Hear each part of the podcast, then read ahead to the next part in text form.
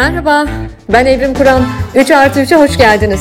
3 artı 3'te konuklarımla birbirimize üçer soru soruyoruz. Keyifli dinlemeler. Herkese merhaba. 3 artı 3'ün yeni bölümüne hoş geldiniz. 3 artı 3'ün bu bölümünde uzun zamandır bana mesajlar atıp lütfen gelsin, lütfen gelsin dediğiniz biri var. E, ben de uzun zamandır onu bekliyordum ama o kadar çok işi vardı ki e, kitabını yazdı, araya albüm kitap girdi, sonra ufak bir dinlenmesi gerekti falan ve bugün burada. Kalben hoş geldin. Merhaba sevgili Evrim. Seni çok seviyorum. Senin güzel dinleyicilerini, sevenlerini, okurlarını çok seviyorum. Herkese sevgiler. Ben de seni çok seviyorum ve her 3 artı 3'te olduğu gibi bendeki kalbini, e, benim onu nasıl bildiğimi anlatacağım ve ilk sorumu soracağım. Kalben e, müzikle 8 yaşında ilgilenmeye başlıyor. Ona annesinin aldığı klavye ile. Sonra 14'üne geldiğinde ilk gitarına sahip oluyor. Bu ikinci el bir Santana bu arada. Ve 17 yaşında Bilkent Üniversitesi Uluslararası İlişkiler bölümüne giriyor. E, parantez açacağım bunu belirtmek istiyorum. Bizim zamanımızda çok daha önemliydi belki bunlar. Burslu olarak giriyor. Ve 2007'de mezun oluyor. 2008'de yine Bilkent'in grafik tasarım bölümünde medya ve kültürel çalışmalar üzerine yüksek lisansını yapıyor. E, ve tabii ki işte kalben bu. Şöyle bir tez yazıyor. Anı saklamanın yolları ve yadigarlar e, başlıklı bir tez yazıyor. Tezi veriyor ve her İstanbul'da tezini mezini verip e, görevini tamamlayan insanın başına geldiği gibi benim de başıma geldiği gibi İstanbul'a taşınıyor. İstanbul'da bir sürü işler yapıyor. Senaryo yazıyor, editörlük yapıyor, proje yöneticiliği yapıyor, reklam yazarlığı, çevirmenlik bir sürü işler yapıyor. Ama bu arada da Ankara'da ve İstanbul'da ufak ufak müzik yapmaya, konserler vermeye devam ediyor. Bir gün 2014'te hayat onu e, onu çok seven seyircisine şöyle armağan ediyor. So Far Sounds projesi kapsamında Galata'da bir evde sadece gitarıyla verdiği konserden yayınlanan sadece videosu en çok izlenen videolarından biri oluyor Sofar'ın ve artık kalben e, bizim hayatımızda onu e, en alkışladığımız halleriyle yer almaya başlıyor. Dört albümü var. Ondan fazla teklisi var. Üç tane kitabı var. Ee, sevgili dinleyiciler çocuk kitapları yazıyor önce kalben. Lulu'nun macera, maceraları, e, iki tane Lulu'nun maceraları kitabı yazıyor. Biri Lulu, Güneşi Arıyor 2014'te. Biri 2016'da Lulu okula başlıyor. Sonra da e, benim de bir süredir elimden düşüremediğim 2022 yılının başlarında e, ilk romanı Eski Dünyanın Yangınını çıkarıyor. E, 2017'de bir albüm yapıyor. Sonsuza kadar albümü ve o albüme bir şarkı koyuyor. Ben de o şarkıya bir yazı yazıyorum. 2018'de yazıyorum o yazıyı. Hayatımda ilk defa bir şarkıya bir yazı yazıyorum. Ee, o şarkı Yara. Ben de Yara diye bir e, bir e, yazı yazıyorum. Hatta bu podcast e, Spotify kanalımda e, Kalbe'nin güzel ezgisiyle biten o şarkıyı sesli de okudum. Onu da çok sevdiğinizi biliyorum. En çok dinlenen sesli okumalarımdan biri o. Böylece bizim e, bir kan kardeşliğimiz olduğunu düşünüyorum Kalben'le. E, çünkü o yarayla ilgili şarkı söylüyor, ben de yazıyorum. Ve e, şöyle diyor, yaramızı unutturur, yarayı kapatan aşk, yaradan da derin diyor biliyorsunuz, hatırladınız değil mi? İşte o. Cesur bir kadın ve çok cömert bir kadın bence cesaret genini annesinden, Seda'dan aldığını söyleyen bir kadın. Adını annesinin koyduğu bir kadın. E, ve bu e, ilkleri değil, e, tekrarları yapmanın bile, ayakta kalmanın bile gitgide e, sanatsal üretimlerde zor olduğu bir ülkede bir ilki gerçekleştiriyor. İlk romanı Eski Dünyanın Yangını hem albüm olarak hem roman olarak yayınlanıyor. E, bu gerçekten çok enteresan bir kombinasyon. Ve kitapta şöyle bir şey söylüyor, bir sözcük kullanıyor, içimsemek diye içimsemek bir insanın henüz yabancı kabul edilen başka bir insanı yakından tanır gibi hissetmesi, içini içine benzetmesi.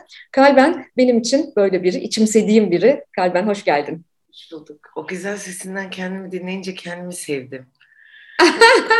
ne güzel, ne güzel, ne kadar güzel anlattın. Sanki her şey değmiş gibi oldu. Yani ilk kez bu kadar hafif hissettiğimi söyleyebilirim kendimi dinlerken başka birinden. Çok teşekkür ederim Evrim. Çok mutluyum, sağ ol.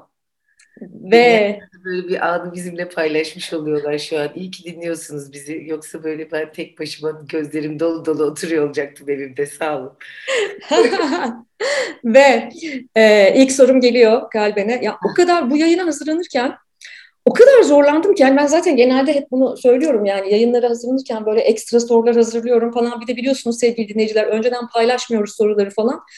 Ee, ama bir bakalım nasıl gidecek yani kekeliyorum şu anda da bakalım nasıl gidecek. Birinci sorumun şu olmasına karar verdim. Şimdi e, bir, bir e, dinleyicinle bir yaptığım YouTube yayınını e, izledim.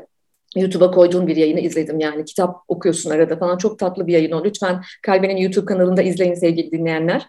Orada şey diyorsun bu romanla kırılmış bütün kollarımın sizler için görünür olmasını kabul ettim diyorsun. Bu beni çok etkiliyor. Bu beni bir yazar olarak, yazar diyeyim, yazan biri olarak, kendim hala yazar demekten imtina ediyorum. Yazan biri olarak bu beni çok etkiledi.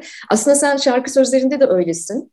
Ee, yani görünürsün, görünür kılıyorsun, yaralarını açıyorsun ama romanda başka bir şey olmuş. O çok belli. Böyle sana çok soruyorlar bu bir e, biyografik bir roman mı falan diye ben sormayacağım. Önemli değil çünkü. Ama burada gerçekten e, çok görünür kılmışsın. Kırılmış bütün kollarını. Bunu sormak istiyorum çünkü soyunmuşsun. Bu çok çıplak yani kalbini çok çıplak gördüğümüz bir roman olmuş. E, ki Kalben zaten çıplak bir kadın. Yani şarkılarında falan şarkı sözlerinde zaten görüyorsun. Kadın teslim oluyor yani çıplak. Ama burada resmen e, resmen e, kırıklarını, döküklerini ortaya sermişsin bence. Nasıl geldi sana bu çıplaklık? Nasıl oldu? Biraz ondan bahsetmeni isteyeceğim. Seni severek soruyu yanıtlamaya başlayacağım. Bir erkeğin kendine yazar deme rahatlığıyla bir kadının kendine rahatlıkla yazar deme rahatlığına bir baksak acaba tarih boyunca ya da bir kadının kendine marangoz, bir kadının kendine insan, bir kadının kendine hayvansever, aktivist, feminist, politikacı deme rahatlıklarına baksak değil mi erkeklere göre? Bunu bu kadar kadın erkek dikotomisi içinde ele almayı sevmesem de gerçekten hep şunu düşünerek geçiriyorum günlerimin bir kısmını. Bir erkek kadar rahat mıyım acaba? Bir erkek kadar özgür müyüm acaba? Ya ister istemez bu soruya takılıyorum. Sen harika bir yazarsın. Seninle sohbet etmek büyük bir keyif. Seni okumak, inanılmaz bir keyifken bir de şu an burada olabilmek ne tatlı. Çok güzel bir hediye bana bu. Çıplak insan daha çıplak nasıl kalır? E, dürüst biri nasıl daha dürüst olabilir? E, zaten hiç tabuları olmayan, gelenek dışı yaşayan biri, e, işte bir takım politikacılara göre marjinal olarak adlandırılabilecek biri nasıl daha da uçlara gidebilir hayatta, yaşama eyleminin içinde? Bunu hep istedim. Yani çocukluğumdan beri hep dahasını istedim. Çünkü Rahmetli annem sevgili Evrim beni benimle yetinmeyerek büyüttü. O benimle hiç yetinmiyordu. Yani 95 e, alsam niye 100 değil diyordu. Ee, işte bir kere kahkaha atsam niye şakama iki kere gülmedin diyordu. Başka bir arkadaşımın annesini sardığı yaprakları ölsem sen benim yaprak sarmamı sevmiyor musun? En iyisi benim yaprak sarmam değil mi diyordu. Öyle biriyle büyüdüğüm için galiba ve çok böyle e, simbiyotik bir bağ olduğu için aramızda yani kayanın üstünü ta, ta, kaplayan yosunun kaya ihtiyacı gibi, işte köpek balığının dişlerin arasında yaşayan remora balığının köpek balığına ihtiyacı gibi bir mantarla e, ağacın kökündeki bakterilerin ilişkisi gibi falan. Ya o kadar birbirine muhtaç bir ilişkimiz vardı annemle aslında bir yandan da. O yüzden ilk aşkım annem, ilk menajerim, e, ilk dostum, bir sürü şey. Ve anneme ben hiç yetmediğim için bana da ben hiç yetmedim. Yani çıplaklığım da yetmedi müzik yoluyla ulaştığım e, hala daha da çıplak şarkılar yazabilir miyim diye kendimi belki de deneyimlerim yoluyla, hislerim yoluyla e, ileri itiyorum sürekli. Zamanla bir yolculuk yapar gibi bazen gidip başka bir yaştaki halimi düşünüyorum. Başka bir konumdaki, kariyerimin başka bir noktasındaki halimi. Her şeyi batırmış bir kalbini düşünüyorum. Bitmiş, iflas etmiş işte. Artık insanlar sevmiyor onu filan. Bazen bunları da düşündürüyorum kendime ki o kalbende yine mutlu olabilsin. Onun da böyle rahat ettiği bir alan yaratabilelim diye e, bugünkü kalbenlerle birlikte. Roman beni çok iyileştiriyor. Yani çok iyileştiriyor. Bir derman benim için. Bazı bazı yazar adayları ya da yazarlar edebiyata girmeden önce eminim çok geriliyorlardır. Ben onlardan biriyim çünkü oradan biliyorum. O gerginliğiyle biz dinleyen varsa şu an bir şeyler yazmanın sancısıyla, kırgınlığıyla, gerginliğiyle, nefretiyle, e, çünkü çok zor da bazı insanlar için bu. Kimileri için çok kolaydır. Her sabah sabah onda daktilosunun başına oturur, alır eline kahvesini, akşam altıya kadar yazar öykülerini. Ama benim için öyle değildi. Ve bir yerlerde de yazar adayları var ve yazarlar var biliyorum. Öyle değil onlar için de. O yüzden özellikle bu çıplaklık konusu ne kadar güzel bir e, soru. Bu ne kadar güzel yere temas ediyor benim için de. Bazı insanların böyle yazması gerekiyor bazı insanların e, maskülen bir kurgu içinde başlayan biten olaylar, tarihsel olarak birbirine bağlanan olaylar, bir örgü, işte e, lineer bir zaman akışı, muhteşem karakterler ve onlara destek olan yan karakterler gibi belli bir çerçevenin içinde değil de Sadece yazmaları gerekiyor bazı insanların. Bunu hatırlatmak belki de bu romanın işiydi. Benim için ve diğer yazar olmak isteyen, yazmak isteyen, içindekileri çıkarmak isteyen insanlar için. Kendini ciddiye almadan dünyayı çok ciddiye almış insanlar için. Sen kendini de ciddiye alabilirsin demenin bir yoluydu belki de. Birazcık ciddiye alabilirsin yani. Biraz daha derinden sevebilirsin kendini. Biraz daha okşayabilirsin kendi saçlarını. Biraz daha öpebilirsin aynada gördüğün suratı. Bu kadar da kızgın olmana gerek yok kendine, babana, annene, dostluklarına, aşklarına, başarısızlıklarına, iflaslarına, imzaladığın yanlış kontratlara, gittiğin yanlış evlere, yerleştiğin yanlış topraklara, doğduğun yanlış kasabalara. Yani bu kadar öfkeli olmana gerek yok demenin bir yoluydu benim için. Galiba o yüzden harika bir çıplaklık biçimi. Yani beni öfkemden soyduğu için. Eskisi kadar öfkelenemiyorum artık. İmza günlerinde tanıştığım muhteşem insanlardan sonra özellikle. Çünkü konserlerde birlikte bir şey yaratıyoruz. O mekanda kaç kişiysek, o gece nasıl hissediyorsak, orası nasıl bir ilse, nasıl bir sosyokültürel ve ekonomik yapının içinden çıkıp geldiysek demografik olarak ona göre çok şekil alıyor. Fakat bu romanla birlikte tanıştığım insanlar belki beni müzik yoluyla da seviyorlardı, dinlemişlerdi. Belki dinlememişlerdi, hiç tanımıyorlardı. Belki tanıyıp gıcık oluyorlardı bana. Ama yeni bir bağ kuruldu aramızda. Bu da çok çıplak bir şey aynı zamanda benim için. Çünkü artık gerçekten beni tanıyor insanlar yani. Nasıl yazdığımı, nasıl düşündüğümü, nasıl hissettiğimi bu kadar yakından bildikleri için tanıyorlar ama. Bu işte dediğin gibi otobiyografik bir roman olmak zorunda değil. Yazma eylemi zaten insanı çok silahsızlandıran bir eylem. Yani o yüzden işte çok şaşırıyorum bazen nasıl bir yazar yönetmez ülkeleri diye, nasıl bir e, şair yönetmez, nasıl bir heykeltıraş, nasıl bir fotoğrafçı, nasıl bir dansçı yönetmez, nasıl bir yazar değil mi? Yani insan düşününce bu kadar birlikte yaşadığı insanları gözlemle, gözlemlemekten, onlarla var olmaktan keyif alan sanat üreticilerinin neden hiç politikada yeri yok? Niye bu, bunca halkın yönetiminde hiçbir tane bile sanatçının sözü geçmiyor? Ne ilginç değil mi?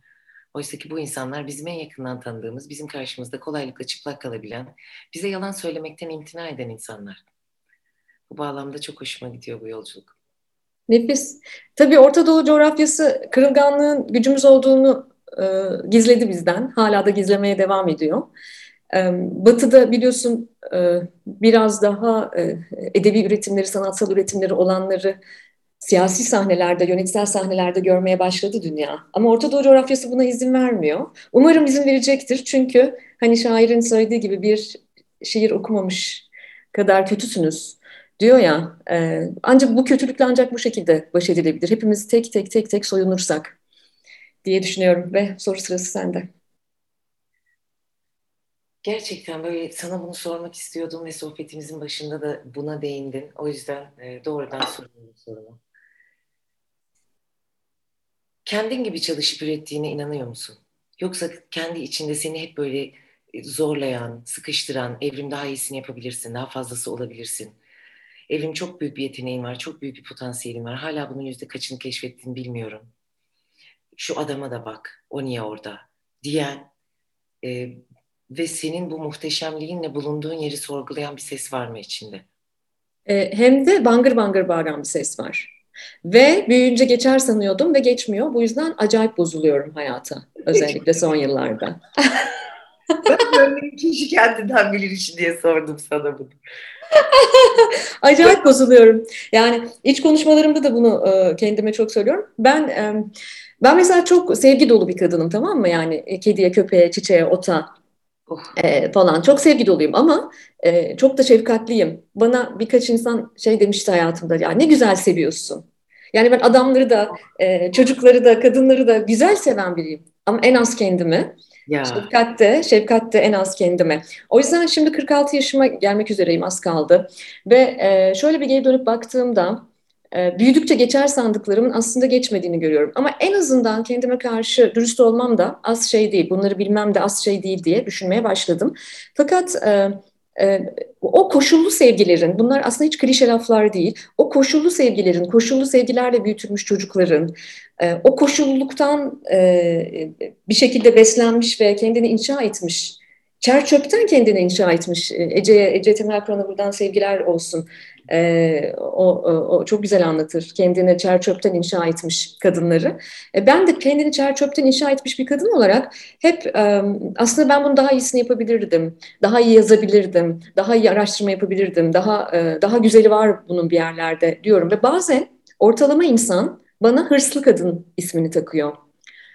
Bunu kabul etmiyorum. Ben hırslı bir kadın değilim. Ben sadece koşullu sevgilerle büyümüş ve kendine şefkat göstermekte yaya kalan bir kadınım. Yanı sıra da e, patriarkayı reddeden e, bir e, aktivistim ve bir feministim. Dolayısıyla kendimi e, epey yalnız hissediyorum.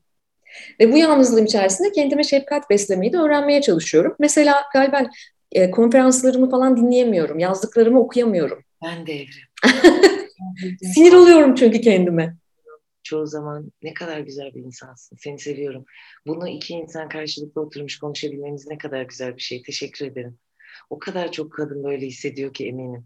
Kesinlikle öyle ve o yüzden ben sana hani e, henüz kendimi yazar olarak görmüyorum derken aslında ben tevazu falan göstermiyordum. Cidden yani Freudian slip böyle dudaklarımın arasından fırlayıverdi o. Ya ben e, edebiyat okudum yani ben e, üç tane kitap yazdım e, falan filan ama hala diyorum ki yok ben yani yani bir tane hayatında işte e, bin tane satmış veya hediye edilmiş kitabı olan erkekler evet e, biyografilerine evet. yazar yazıyorlar. LinkedIn'e yazıyor bir de gidip Tabii, yazar. yazar yazıyor. LinkedIn'e bayılıyor kızlar. Kesinlikle LinkedIn çok erkek bir şey. Yaşamamız gerekiyor. Yani ben artık buna karar verdim ve gerçekten uyguluyorum. İzleyemeyebiliyorum bazen ama geri dönüyorum. Fotoğraflarıma bakıyorum en azından. Evet video izleme seviyesinde değilim henüz. Kendimi o videonun içinde görmek hoşuma gitmeyebiliyor bazen. Geriliyorum. Hani sesini ilk kez duyan çocuk vardır ya mikrofonda kaydedilmiş sesini ilk kez duyar. Sonra ama diyorum ki fotoğraflarına bak galiba. Fotoğraflarına bak Evrim. Ne kadar güzelsin, ne kadar oradasın, ne kadar kendi içindeki her şeyi insanlara, orada seninle bunu paylaşmak için açık olan insanlara vermeye hazırsın. Ya fotoğraflarına bakmanı rica edeceğim. Evet, fotoğraflara bakmalı değil mi? Ve bak ne enteresan bir şey, e, dördüncü kitabım inşallah buradan gelecek. E, bu, bu konuya kafayı taktım çünkü e, imposter fenomeni çalışıyorum epeydir. Biz kadınlar, senin gibi benim gibi biz kadınlar, bize ne yapıyorsunuz arkadaşım? Bize ne yapıyorsunuz ki biz e, bu seviyede, ay ben yok daha yazar değilim de yok işte şarkılarımı da tam dinleyemiyorum da konferanslarımda kendimi izleyemiyorum da. Çünkü bana hep içimdeki o korkunç ses, çirkin, çok bet bir ses o. Hep şunu söylüyor, diyor ki e, eminsin değil mi şans eseri bu konuda başarılı olmadığına? Yani şansının yaver gitmediğine eminsin değil mi diye kulağıma kulağıma fısıldayıveriyor. Sonra geri dönüp hayatıma giren insanları düşündüm kalben. Benim hayatıma giren erkekler de oldu. Bana bunları böyle söyleyen. Tam olarak biliyorum. Bana senden iyi bir anne olmaz diyen oldu. Sen turne dönüş bu evi bile temizleyemiyorsun moron diyen oldu. Ondan sonra Cema e, sen de kadın mısın? Seninki de kadınlık mı? İşte ben senin gibi birine anca işte bıyık takar adam derim gibi tuhaf laflar. Ondan sonra bu masanın yıldızı kim olacak? Bu masanın yıldızı kim olacak? Bu soruyu da hiç unutamıyorum. İnanılmaz şeyler. Kalbenin güzel manzaralı evinden kalben beni çıkardı. Bö, bö, tabii. Neler duyduk değil mi? Ya neler duyduk ve neler duyduk ve tükürmedik be. Ben de sormak istiyorum. Dayanamıyorum soracağım galiba çünkü tam oradayız şu an. Çok güzel irdelemelerin ve incelemelerin var bu konuda. Ee, müthiş bir kritik analizin var. O yüzden sormalıyım sana.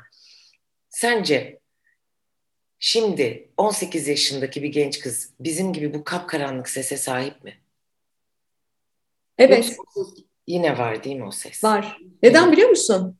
Ee, çünkü henüz bir 18-35 e, yaş arası Türkiye gençlerinin e, toplumsal cinsiyet eşitliği algısı araştırmasından çıktık. Daha yeni bir haftadır falan anlatıyoruz medyada falan. E, 81 ile eriştik ve 81 ilden e, genç kadınlar, genç erkekler karşılaştırdık sonuçları. Kalben her şey değişiyor, jenerasyon değişiyor, müzik, sanat, e, perspektif anlayışımız değişiyor, teknoloji değişiyor. Değişmeyen tek şey biz küçük kız çocuklarının e, kadınlığa geçiş yolculuğumuzda yaralandığımız yerler. Evet. Ve ne yazık ki e, genç kadınlarla yaptığımız araştırmalarda genç kadınların çok önemli bir yüzdesi şiddete vuruyorum dedi. Genç kadınların çok önemli bir yüzdesi daha o küçücük yaşlarında cam tavan var dedi. Stajlarda, mülakatlarda bile erkeklerin gerisinde kalıyorum dedi. Yani o kadar çok dertleri var ki işte flört şiddetinden e, psikolojik şiddete kadar pek çok alanda şiddete uğruyorum dediler. E, yani genç kadınların dertleri çok ve 21, 22, 23 yaşında pırıl pırıl genç kadınlar dediler ki aslında ben bunları çok da uzaklardan görmedim. Bunları abimden gördüm, bunları babamdan gördüm, bunları sevgilimden gördüm. Bunları akrabalarımdan, arkadaşlarımdan gördüm. O yüzden bu değişmiyor. Bunu değiştireceğiz de, birazdan o soruları da geleceğim. Bunu değiştireceğiz, buna inanıyorum. Çünkü e, en azından e, o da az şey değil, en azından telaffuz ediyor. Birlikte, birlikte konuşuyoruz. Birlikte konuşuyoruz. Evlere kapanıp birlikte e, işte kısır yiyip e, bir şeyleri çekiştirirken Şimdi kısırımızı yiyip bir şeyleri çekiştirmenin yanı sıra artık haklarımızdan, özgürlüklerimizden ve mahrum bırakıldıklarımızdan ve sistematik olarak kırılan yerlerimizden bahsedebiliyoruz. Bu çok güzel bir şey bence. Kesinlikle. Bu bence az şey değil gerçekten. Ee, ben hep öğrencilerime de okulda da e, ya da işte gençlerle araştırmalar yaparken de hep hep yüksek sesle konuşun derim. Benimle ilgili beğenmediğiniz şeyleri de bana meydan okuyun, bana itiraz edin. Ee, bana itiraz ederek başlayacaksınız çünkü. En yakınınıza, hocanıza, arkadaşınıza. Yani oğluma da, oğlumu da. Falan dese kafam Çocukların kafalarını yakmayalım. Bu güzellikle gidip orada bana meydan okuyun falan diyorsun. Elini o masaya vurup kürsüye. Dolayısıyla yüksek sesle konuşmayı öğrenecekler diye düşünüyorum. Ee, Güzel günler gelecek. Yani bunlar için en azından ben çok uğraşıyorum. Ee, şey mi yaptın? İki tane soruyu kombinledin mi? Bu tek soru hakkın mı? Bence e, akıştayız sevgili Evet. Kur'an O yüzden ben şimdi e, ikinci soruma geçiyorum. İkinci soruma geçiyorum. Hazır. Efendim, şimdi ben e, yine romana döneceğim. E, ikinci sorum da romandan gelecek. Çok beni çarpan bir bir e, bir alıntı okuyacağım. İnsanı önce yakınları terk ediyorlar demiştim bir keresinde. Yabancılar halden daha iyi anlıyor. Bir kerelik incelikler onarıyor insanı. Bu beni çok etkiledi. Çok e, çok e, çizdim, notlarımı aldım bu bölümde. E, çünkü şunu düşünüyorum bu aralar daha da fazla. Beni de en çok bu romanda bunu söyleyen karakter karakter gibi diyelim. Beni de en çok e, en sevdiklerim kırıyor ve bir yabancının bir kerelik inceliği onarıyor. Evet. Seni ne onarıyor ve seni ne kırıyor? Güzel. O kadar mutluyum ki seninle şu an bu sohbet ediyor olmaktan. Gerçekten önce bunu içimden çıkarmalıyım. Kadınların içlerine attıkları her şeyin bir tümöre dönüştüğünden eminim çünkü. Hiçbir şey içime atmayacağım. Hele güzel şeyleri, iltifatları asla. Ee, çok sevdiğim insanlar beni çok kırıyorlar. En sevdiklerim beni çok kırıyorlar. Çünkü öyle bir alanları var onların ee, ve bilgileri var. Yani aslında bana dair bir bilgiye sahip oldukları için bilginin gücüyle birlikte ister istemez suistimal de geliyor. E, ve kalbimi kırma e, eylemini gerçekleştiriyorlar. Çok güzel dostlarım var. Dostlarımdan görmüyorum bunu e, açıkçası. Daha ziyade e, aşk ilişkileri içinde ve ebeveyn ilişkilerimde ve akraba ilişkilerimde deneyim ettiğim bir şey oldu bu. E, dostlarımın da bunu yaptığı oldu ama öyle dost kalmadık zaten. Yani dostluklarda çok fazla kırılma olunca dostluk sonlanıyor. Öyle bir özgürlük var dostlukta. Ve yabancıların bana verdiği sevgi ama böyle sanki içlerinde bir beyaz ışık küresi varmış da o küreyi ellerini içeri sokup dışarı sökerek çıkarıyorlarmış gibi verdikleri konserlerde verdikleri, sokaklarda verdikleri, karşılaşmamalı, karşılaştığımız zaman verdikleri bir mağazada ben böyle saçma sapan bir böyle beyaz gömlek, beyaz gömlek falan ararken yanıma gelip bana sarılmak isteyip verdikleri o harika sevgi ve sadece böyle de değil. Bir zamanlar ben bir ofiste çalışıyorum. E, yemek paralarımızı yatırmayan patronumla kavga ediyorum. Niye diyorum bizi tekneye çıkardınız iş gezisine? Hani o tekneye vereceğiniz parayla oraya aldığınız içkilerin, yemeklerin parasıyla maaşlarımızı ödeyebilirdiniz. Ben bunun kavgasını veriyorum mesela. Sonra o, o tekneden iniyorum, biraz sarhoşum bir yere gidiyorum. Orada bir hanımefendi var, o da oturuyor benim yanımda. O bana dönüp diyor ki, hayat çok hızlı bir şeydir. Bazen insan durduramadığı için kalbi kırılır. Yani bu yıllar önce de oluyordu bana. Yıllar önce de yabancılar beni yine onarıyordu e, kırıldığı mevzularda da. Sadece insanlar da kırmıyor çünkü bizi değil mi? Mevzular da kırıyor. Adaletsizlik kırıyor, fukaralık kırıyor, eğitimsiz kalan o dünya güzeli insanların halleri kırıyor, doğanın yok oluşu kırıyor, gezegene verdiğimiz zarar kırıyor. Yani bir sürü şey var şu an ele aldığımız, konuştuğumuz. Cinsiyet eşitsizliği var, cinsel kimlik e, şiddeti var, e, cinsel şiddet var. Aman Allah'ım yani kadın cinayetleri, çocuk cinayetleri, ciddi bir istihdam sorunu, işsizlik yani bunlar hepsi çok kırıcı. Hepsine çok kırılıyorum. Sonra yine o dünya tatlısı bir tane yabancı biri geliyor, bir şey yapıyor ve bütün insanlığa olan inancını yeniden inşa etmek diye bir terim var İngilizce'de. Tam da öyle oluyor ve ah, lanet olsun diyorum. Yine nefret edemedim yaşamaktan. Yine seviyorum yaşamayı. Yine devam edeceğim mücadeleye. Yine uğraşacağım insan hakları ve hayvan hakları ve doğa için. Lanet olsun yine vazgeçemedim bunlardan. Yine derdime bakamadım yani anladın mı? Yine böyle bencil bencil pis pis işte bir sigara yakıp göğe bakıp lanet olsun yaşamaya falan diyemedim yani. Her seferinde o küçük bir an ve müthiş bir güzellik doğuyor o andan, müthiş bir inanç doğuyor ve beni kıran insanla ilişkime bile yansıyor o doğan güzellik. Gidip ona diyorum ki hani beni kırdın çünkü bir şeyden korkuyordun büyük ihtimalle. Bu ya ölümdü ya başarısızlıktı ya sevgisizlikti. Çocukluğundu, gençliğindi, hepsi harcanmıştı belki ama ben beni kırdığın için sana kırılmıyorum. Yani gel bunu konuşalım demek istiyorum. Ve böyle başlıyor tekrar bir diyalog. Yani bu o, o yüzden yabancıların birbirlerine verdikleri o muhteşem sevgiye ben muhtacım. Ben yani, de. Aşk kadar muhtacım işte analık babalık kadar muhtacım, dostluk kadar muhtacım yabancılara. Ee, ve bu toprağı çok seviyorum o yüzden. Yani toprağı romantize ederek söyledim gerçekten. Çünkü burada çok var o. Yani en çok bu memlekette gördüm. Dünyada gezdiğim memleketler arasında. Belki daha gitmediğim güzel memleketlerde de beni bekliyordur böyle bir sıcaklık. Dilerim de öyledir. Ama burada çok görüyorum bu sıcaklığı. En ben de. En olmaz yerden. Yani dayıya bakıyorum ya biz bu dayıyla nasıl anlaşacağız falan diyorum. Dayı öyle tatlı bir şey söylüyor ki böyle dayıyla ben can ciğer zaten kuzu sarmasıymışım. Biz zaten aynı yerde yaşıyormuşuz yani. Biz aynı insanlarmışız. Çok tatlı yani. Seviyorum o yüzden burayı da. Ben de öyle düşünüyorum. Ee, o yüzden çok mutluyum döndüğüm için. Ee, mahallenin e, değnekçisini çok seviyorum. Ee, Bizim de inanılmaz. Esnafı çok seviyorum. İşte e, market sırasında karşılaştığım insanın bana bir şey sormasını ve alakasız bir şey sormasını ve derin sohbete girmeyi. Dağılmış. Evet, değil mi? değil mi? Her şey dağılıyor bir anda. Evet, çok seviyorum ve e, sosyal medyanın da tek sevdiğim yanı bu. E, sosyal medyanın da kolaylaştırıcı, bu anlamdaki kolaylaştırıcı tarafını da çok seviyorum. Evet. Bu dijital çağın bu kolaylaştırıcı e, halini de çok seviyorum. Ne güzel. Güzel ve soru sırası sende. Senin için bir şey yapmam lazım.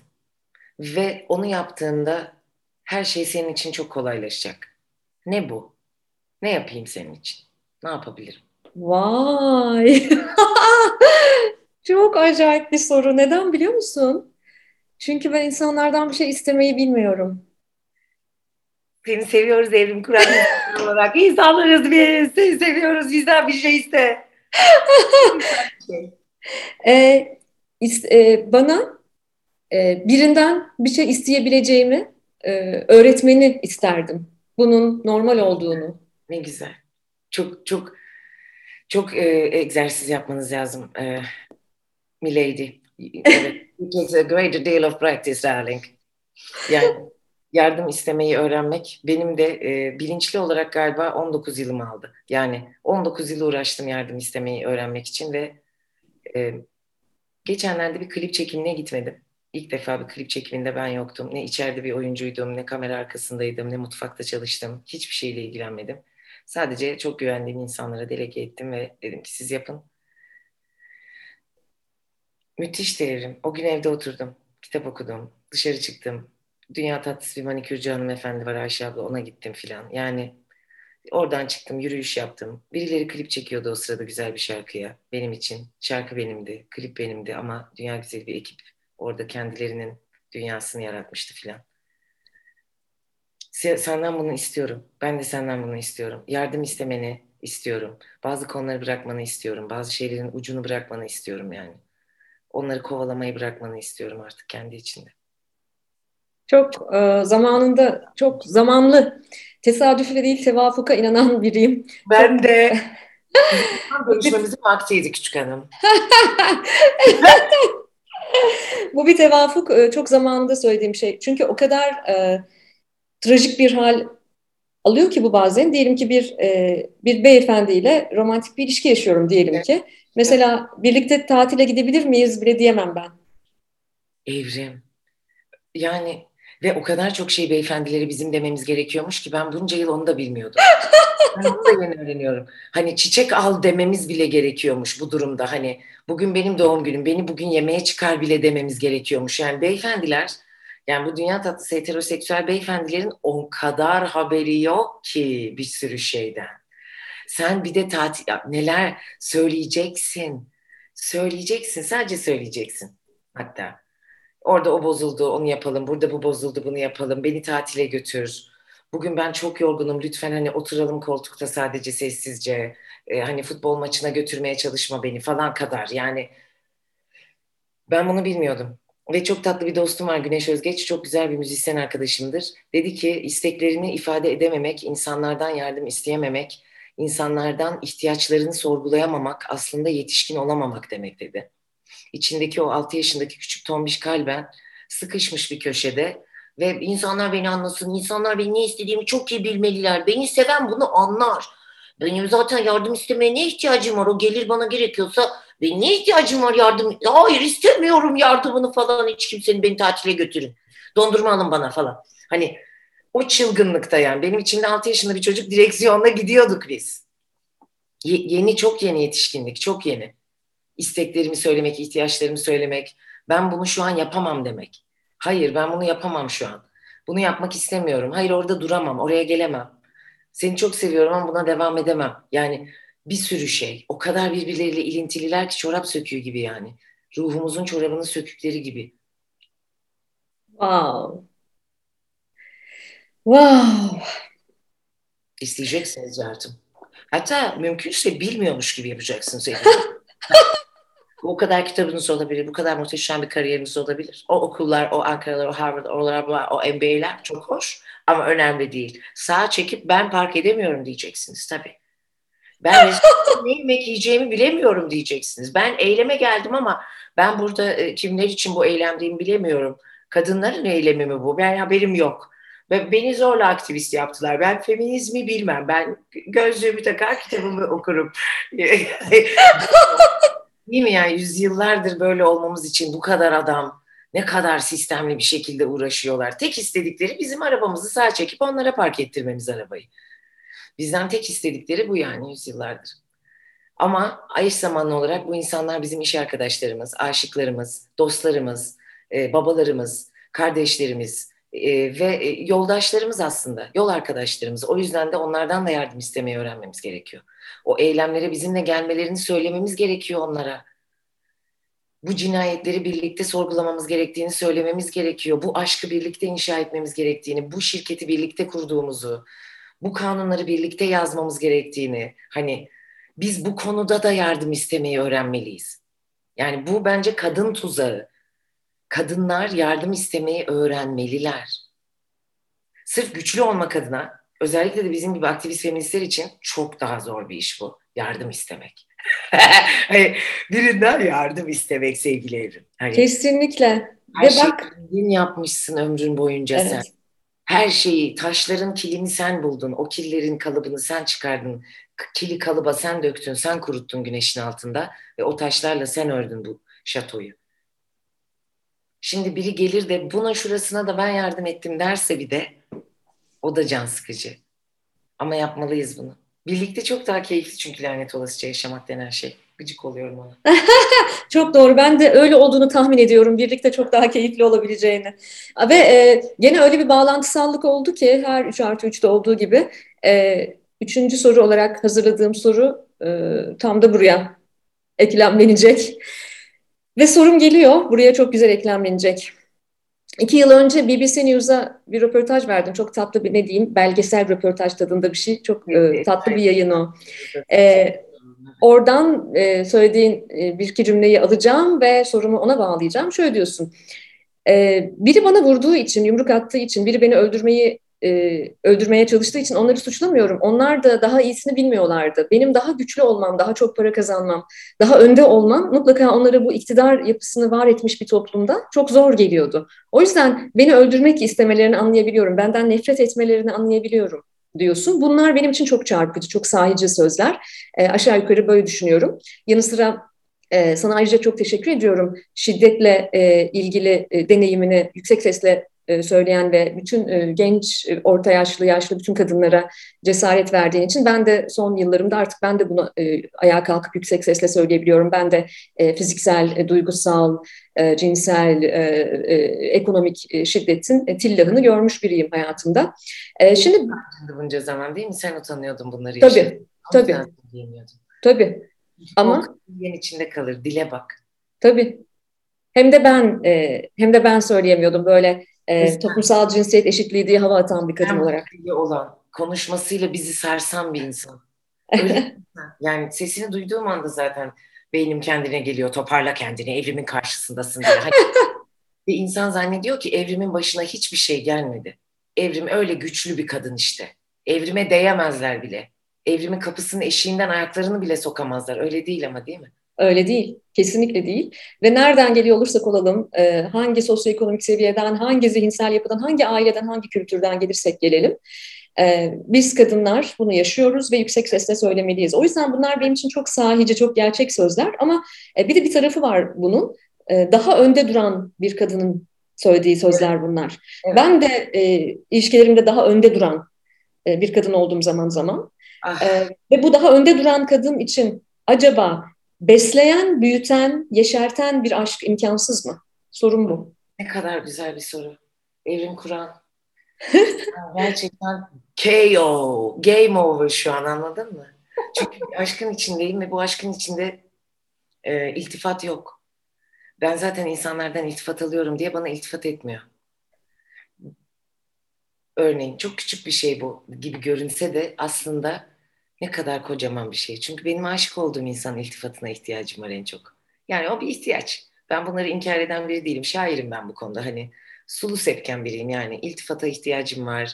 Dokunulmaya, öpülmeye, koklanmaya ve bunların hepsinin karşılığını fazla fazla vermeye. Yani o küçük notlara, düşüncelere, hediyelere, aklıma sen geldin çat kapı gitmelere yani o kadar çok ihtiyacım karşılanmadan, o kadar çok hayalim gerçekleşmeden, o kadar çok e, tutkum yerini bulmadan, o kadar çok uykum yastığına yatmadan e, yaşıyorum ki bazen e, aşkı.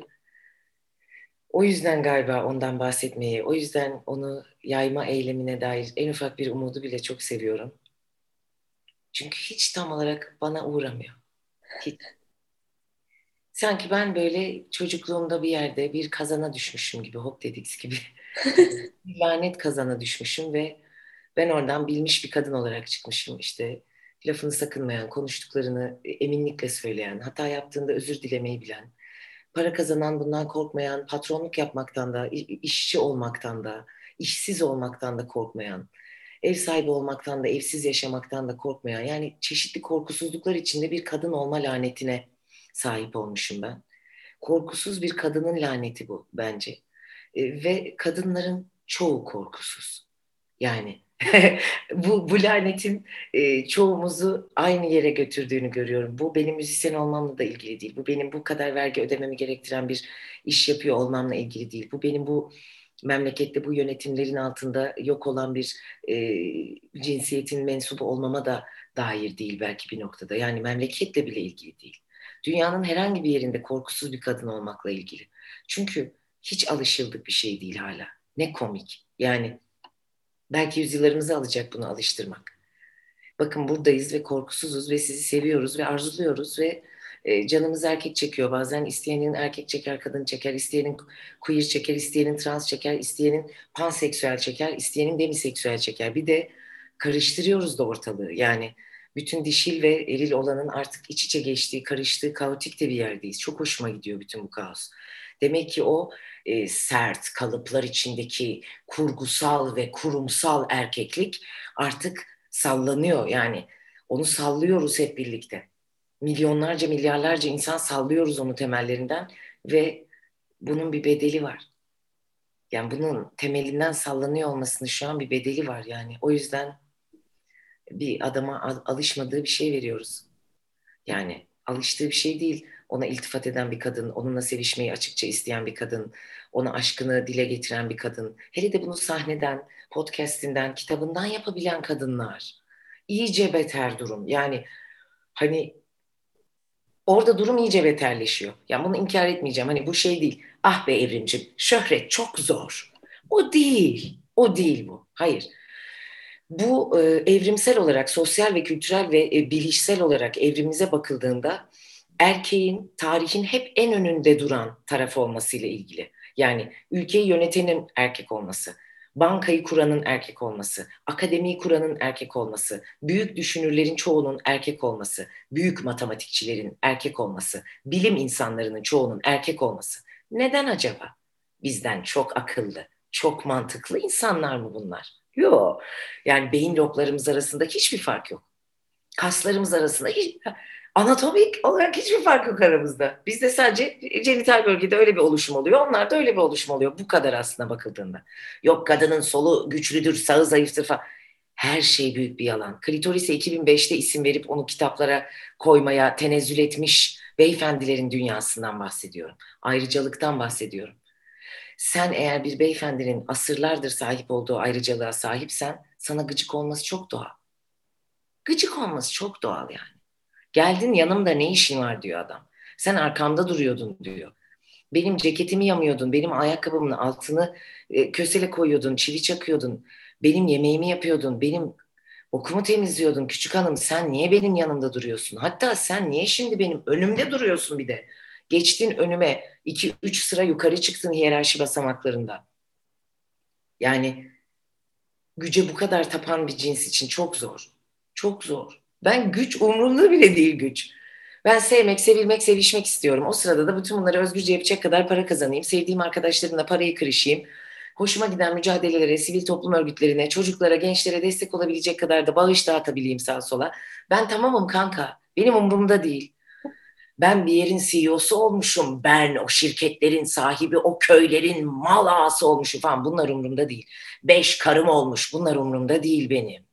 Yüz çocuk dölletmişim kadınlardan. Bunlar benim umurumda değil. Ben böyle yaşamıyorum hayatımı.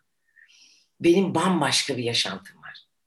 İşte kadının muhteşem oluşu. İşte o yüzden her gün uyanıp ulan iyi ki kadın oldum diyorum ya. Kadın doğulmaz olunur çünkü. O yüzden şeye çok kızıyorum bazen terf feministlere yani o yüzden kim kadınsa kadındır. Yani kim kadın olmak istiyorsa kadındır. Kim içindeki kadınlıkla buluşmak istiyorsa kadındır. Dünyanın en sert adamı bile bir gün kendini o en dişil duyguların ve hallerin içinde bulup kadın hissedebilir. Hiçbir zamanda bu onu queer yapmak, trans birey yapmak durumunda da değildir. Bu öyle bir deneyim değildir. Kadınlık bambaşka bir şey ya. Harika bir şey ve kaç yılımız aldı değil mi? Şunu söyleyebilmek şunu doya doya deneyim etmeye çabalayabilmek en azından. Daha doya doya deneyim etmemize var ama çabalıyoruz. O yüzden bütün bu gıcıklığa, bütün bu şiddete, bütün bu öfkeye, bütün bu cinayete, bütün bu bizim üzerimize basıp basıp e, bizim üzerimize basarak bir şey inşa etme haline bakıyorum ve diyorum ki ne büyük bir acizlik. Ne büyük bir acizlik. El ele verip neler yapabiliriz? Omuz omuza neler başarabiliriz? Birlikte o meydanları doldurursak neleri değiştirebiliriz? Birbirimizi öldürmeyi bırakırsak ne, ne kadar sevgi doğabilir? O çocuklar ne kadar güzel evlerde büyüyebilir? O çocuklar neler yazar, neler çizer, neler üretir? Yeter artık o çocukların o evlerin içinde büyüdüğü, o nefretlerin, o şiddetlerin içinde büyüdüğü. O babanın çığlığının, annenin çığlığının içinde büyüdüğü. Yeter değil mi artık? Yetmez mi ya? ya bu beyefendilerin hepsine biz bir plaket versek. ya en güçlü adam sensin plaketi en CEO sensin, dünyanın efendisi sensin plaketi versek hepsine 4 milyar adamı artık da hani gerçi o 4 milyar erkek nüfusunun içinde o kadar çok ayrıcalıksız, o kadar çok fırsatsız kalmış, o kadar dışlanmış, aşağılanmış, hor görülmüş ve erkek kimliğini taşımak zorunda kalan insan var ki. O yüzden kadın erkek dedikçe de aslında canım sıkılıyor bir yandan. Ama bir yandan kadınlarımla gurur duymayı yeni öğrendim. Başıma gelenlerin ne kadar ataerkil sistemle ilgili olduğunu yeni öğrendim. Ne kadar aşağılandığımı, hor görüldüğümü yeni öğrendim. Ve öldürülüyor dostlarım, arkadaşlarım, tanımadığım, yabancı olduğum ama akrabam gibi hissettiğim insanlar. Yani bundan kaçamıyorum.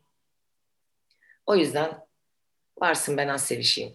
Varsın ben az iltifat duyayım. Varsın beni kimse tatile çıkarmamış olsun. Varsın aldatılayım, varsın üzerime güller koklansın. Ne yapayım ki? Yani sonuçta ben aşık oluyor muyum? Oluyorum. Galiba biraz da mevzu orada noktalanıyor. Öyle düşünüyorum ve şu yıllarda da şey diyorum gidenlere. Siz haklı olun. Evet. Ben mutlu. Ne güzel. Sana bir sorum var. Haydi bakalım. Ay nasıl aktı zaman? Aman ya Rabbim. 3 artı 3'ün son sorusu kalbenden geliyor. ile e, ba bağlandın mı? Yani bu tensel bir bağ olmak zorunda değil. Bu bir romans e, olmak zorunda değil. Gerçekten sana ne kadar muhteşem biri olduğunu, sana harika güzellikte bir kadın olduğunu, sana zekanla, pırıl pırıl zekanla, muhteşem söyleminle, şu bilginle, şu deneyiminle, şu cesaretinle, şu güzelliğinle ve de onu da unutmak istemiyorum. Çünkü artık biz birbirimize güzel dediğimizde sanki o da bir şiddet. Hayır abi. Güzelliğin ne yani? Çünkü varsın, çünkü ellerin var, çünkü gözlerin var, çünkü o güzel gülümsemen var, çünkü o saçların ya da o dünya güzeli meme kanserini atlatan kadınların o dünya güzeli göğüsleri, o dünya güzeli saçlarını döküp de sonra o güzel kafalarıyla ortada dolaşan kadınların dünya güzeli güzellikleri, o tenleri dökülen, sedef olan, zona olan kadınların güzellikleri, bacağı olmayan, kolu olmayan o dünya güzeli kadınların güzellikleri. Ben güzellikten bahsederken kusursuz, her yeri tam, her şeyiyle işte öyle tam bir TikTok fenomeni bir kadın. Öyle bir şey değil. Yani güzelsin işte, varsın çünkü hayattasın. Sana bunu hissettiren biriyle bağlanabildin mi hayatta? Bu bağı hiç deneyim ettin mi? Hayır. Canımın içi. ee, böyle ağzım kulaklarıma vardı. İsteyeyim mi ya bunu? Hadi isteyelim bunu. İsteyelim evet. Ağzım kulaklarıma vardı. Anlatırken de çok hoşuma gitti ama bunu da imajine etmeye çalıştım. Öyle bir erkeği imajine etmeye çalıştım. Yine de ne kadar şanslıyım ki, belki de e, çok şanslıyım ki Allah e, e, uzun ömürler versin. E, hayatımda bana bu e, bahsettiğin bu, bu tatlı hissi sadece babam yaşattı. Güzel bir şey. Yani onun yanında kendimi o kadar kusursuz, o kadar her şeyi yapabilen, yapabilecek e, ve o kadar e, tam, o kadar tam hissediyorum ki. Kusursuzluktan kastım bu. O kadar tam. O kadar kıymetli ki. Nedenini sana minicik söyleyip o güzel sözünü böleceğim. Özür diliyorum. Estağfurullah. Özür diliyorum ama bölmeliyim. Babasıyla bunu hissedemeyen ve bu yüzden anne olmaktan ya da ebeveyn olmaktan çekinen bizi dinleyen insanlara o kadar güzel bir umut veriyorsun ki şu an. Bir yerde bir baba ile bir evlat arasında böyle bir ilişkinin var olduğuna dair bir umut veriyorsun. Yani sen de o baba olabilirsin ya da sen de o anne olabilirsin ya da kendini öyle tanımlamadan ebeveyni olabilirsin bir çocuğun bu şekilde ya da illaki ebeveyn olmana gerek yok. Sevdiğin bir insana bunu hissettirebilirsin. Babacan olabilirsin, anaç olabilirsin. O kelimeler bizim dilimizde çok sömürüldü ama ben seviyorum o kelimeleri anlamları çok şeker geliyor bana. Yani söylediğin şey o kadar güzel ki yani benim babamla hiç yoktu böyle bir şey aramda mesela. Ve senden duyunca mutlu oldum. Bir çocuk bunu yaşadı, bir çocuk bunu yaşıyor. Ve o harika bir kadın. Böyle de muhteşem zeki, böyle de muhteşem güzel, böyle de sözünü sakınmadan korkusuzca kendini apaçık insanların karşısında ortaya koyabilen biri diye. Ne mutlu sana be Evrim Kur'an. Seviyorum Çok, seni. çok mutluyum bu konuda biliyor musun? Yani babamın, e, babam e, elinden e, geldiğince yani hiçbir zaman e, mükemmel bir baba ve e, ortalama bir baba da değil, hala değil. Yani e, Anadolu'lu, Doğu Anadolu'lu e, köyde doğmuş büyümüş bir köy çocuğu olarak sonradan şehre gelmiş, sonradan kentli olmaya çalışmış ama bence tam da olamamış. Enteresan bir varoluş ve e, hiçbir zaman saçımın telini incitmedi, hiçbir zaman tek duygumu incitmedi. Ama sonra bir sürü yabancı adamlar yeah. geldiler, geldiler ve e, geldiler ve kendini tam hisseden bir kadına e, yarım hissettirmeyi, eksik hissettirmeyi becerebildiler. E, benim dilemmam da zannedersem bu. O yüzden e, babamın bende çapaladığı hisse hep geri dönmek ve tam olduğumu, yeterli olduğumu, bu halimle iyi olduğumu kendime sık sık hatırlatmak isterim. E, babama müteşekkirim. İki kere evlendim. Ve çeşitli duygusal ilişkilerim de oldu evlenmeden de. Ama geri dönüp baktığımda hayatımdan geçen bütün erkekleri saygıyla selamlıyorum ama üzgünüm e, hiçbirinin yanında kendimi tamam ben tamım ve e, iyiyim diye hissetmedim. Evrim, seni çok seviyorum ya. Şu an o kadar büyük bir mitosu yıkıyoruz ki seninle bu iki kutucuğun içinde oturmuş. Birimizin babasıyla böyle bir ilişkisi olmadı. Birimizin babası alkol bağımlılığıyla uğraşan, çok tatlı bir adam olsa da ikinci bir karakteri de olan ve bir hastalıkla hep yaşayan bir adamdı. Şiddet gösteren ve bunları hatırlamayan. Birimizin babası ise kendini geliştirmeye çalışan, evlat evladına e, cinsiyetçi değil babacan yaklaşan, tatlı onun ruhunu korumaya çalışan biriydi. Peki ikimiz için de sonuç nasıl bu hüsran olabilir? İkimizin de entelektüel olarak vardığı noktaya bakalım. İşimizdeyiz, gücümüzdeyiz, ne tatlıyız değil mi? Kimseye hoş dediğimiz, kış dediğimiz yok. Yani kimsenin dedikodusunu yaptığımız, birilerinin yuvasını yıktığımız, ortalığı karıştırdığımız falan yok yani sonuç itibariyle. Öyle olsaydı da mutluluğu hak ediyorduk ayrıca. Yani mutluluk her zaman her insan için bir haktır çünkü bir özlük hakkıdır. İnsanlar kaotik de olabilirler, karanlık da olabilirler, kötücül de olabilirler. Gene haklarıdır aslında. Ama şu duruma bak. Bir de yalan söyleyip utanmadan psikanalizde, psikolojide, psikiyatride baba sorunu diyorlar. Bak. baba sorunu. Yani baban seni sevse de baba sorunu. Babanla mutlu olsan da baba sorunu. Baban seni sevemedi doğru düzgün. iletişim kurulamadı. Orada bir şeyler kötü gitti. O da baba sorunu. Ulan sonuç itibariyle yine de babadan kaynaklanıyor sorun. Baba bir adam. Yani şu adamlığa gelelim o zaman. Yani babamızın bizi sevdiği gibi e, bütün insanların da bizi sevebileceği bir babacan dünya var edelim o zaman. Öyle anaç bir dünya var edelim. Yani ne kadar ilginç değil mi? Çok. Çok ilginç. Kabul etmiyoruz bu sistemin artık bizim için çalışmadığını. Hala ısrarla bu sistemin erkekler için de çalışmadığını. Yani o buç heteroseksüel erkek için de çalışmadığını. Yumruğunu masaya vuran kıllı erkek böyle hani benim olacaksın. Olmuyor işte senin. Ölmek istiyor senin olacağına. Ve ölmeyi göze alıyor dostum ve onu öldürüyorsun ve bir de seni kanun yapıcılar yok kravat taktın, yok mahkeme salonunda efendi bir adama benziyordun diye bırakıyorlar. Ama sana bir sır vereyim. Ölmeyi göze alıyor o kadın sana hayır demek uğruna. Yani bu sistem senin içinde, o kadın içinde çalışmıyor. Çalışmıyor. Bunu yıkmamız lazım yani. Ve bu dedi işi çözmemiz lazım artık. Ama gerçekten ikimiz de iki ayrı terapi seansına e, girip çıksak işte sana senin baban öyleydi de onun için ah. böyle diyecek. Bana da senin baban da böyleydi idealize ettin. E, onun mertebesine erişemedi kimse. Hadi bakalım, hadi bakalım. Olur mu öyle şey canım? Evrimin evet. babası evrimi sevmiş, ona düzgün, güzel, tatlı davranmış ve evrimde dünyanın böyle bir yer olduğunu umut etmiş. Çünkü dünya niye böyle bir yer değil zaten? Ben de dünyanın o kadar karanlık bir yer olmadığını umut etmiştim. Hani yani çünkü şeyi hatırlıyorum yani babamın bana e, şişman hissettirecek şakalar da yaptığını hatırlıyorum ayıkken hani içkili değilken de bana seni ordunun içine bıraksam oradan sapasağlam çıkarsın gibi tuhaf laflar ettiğinde hatırlıyorum. Bana sen işte bir erkek gibisin, adam gibi sağlamsın dediğinde hatırlıyorum rahmetlinin. Kendince aslında bana özgüven aşılamaya çalışıyordu büyük ihtimalle. Hani ve sevmeye çalışıyordu beni. Çoğu babanın ve annenin sorunu bu bence zaten. Kendince. Yani evrensel bir dil oluşturmak lazım biraz da belki. Hani artık o çok şahsi ebeveynlikleri bir tarafa koyup gerçekten sağlıklı çocuk nasıl yetiştirilir? Hani kaynaklara bakmak lazım belki. O yüzden e, yanıt her seferinde sevgiye çıkacak. Sevmeliyiz yani. Çocuklarımızı sevmeliyiz, kadınları sevmeliyiz, e, non-binary'leri sevmeliyiz, trans bireyleri sevmeliyiz, queer'leri sevmeliyiz. Suyu sevmeliyiz, ağacı sevmeliyiz, kediyi sevmeliyiz, zürafayı sevmeliyiz, evrim kuranı sevmeliyiz kalbişi sevmeliyiz. Sevmeliyiz yani. Seni sevebilen insanlarla karşılaş. Seni çok ben seviyorum mesela benle karşılaştın. Evrimi seviyorum artık benimle karşılaşmasının vakti geldi. Tam olarak böyle bir şey bu yani. Hem de e, hem de amasız, fakatsız, Hiç.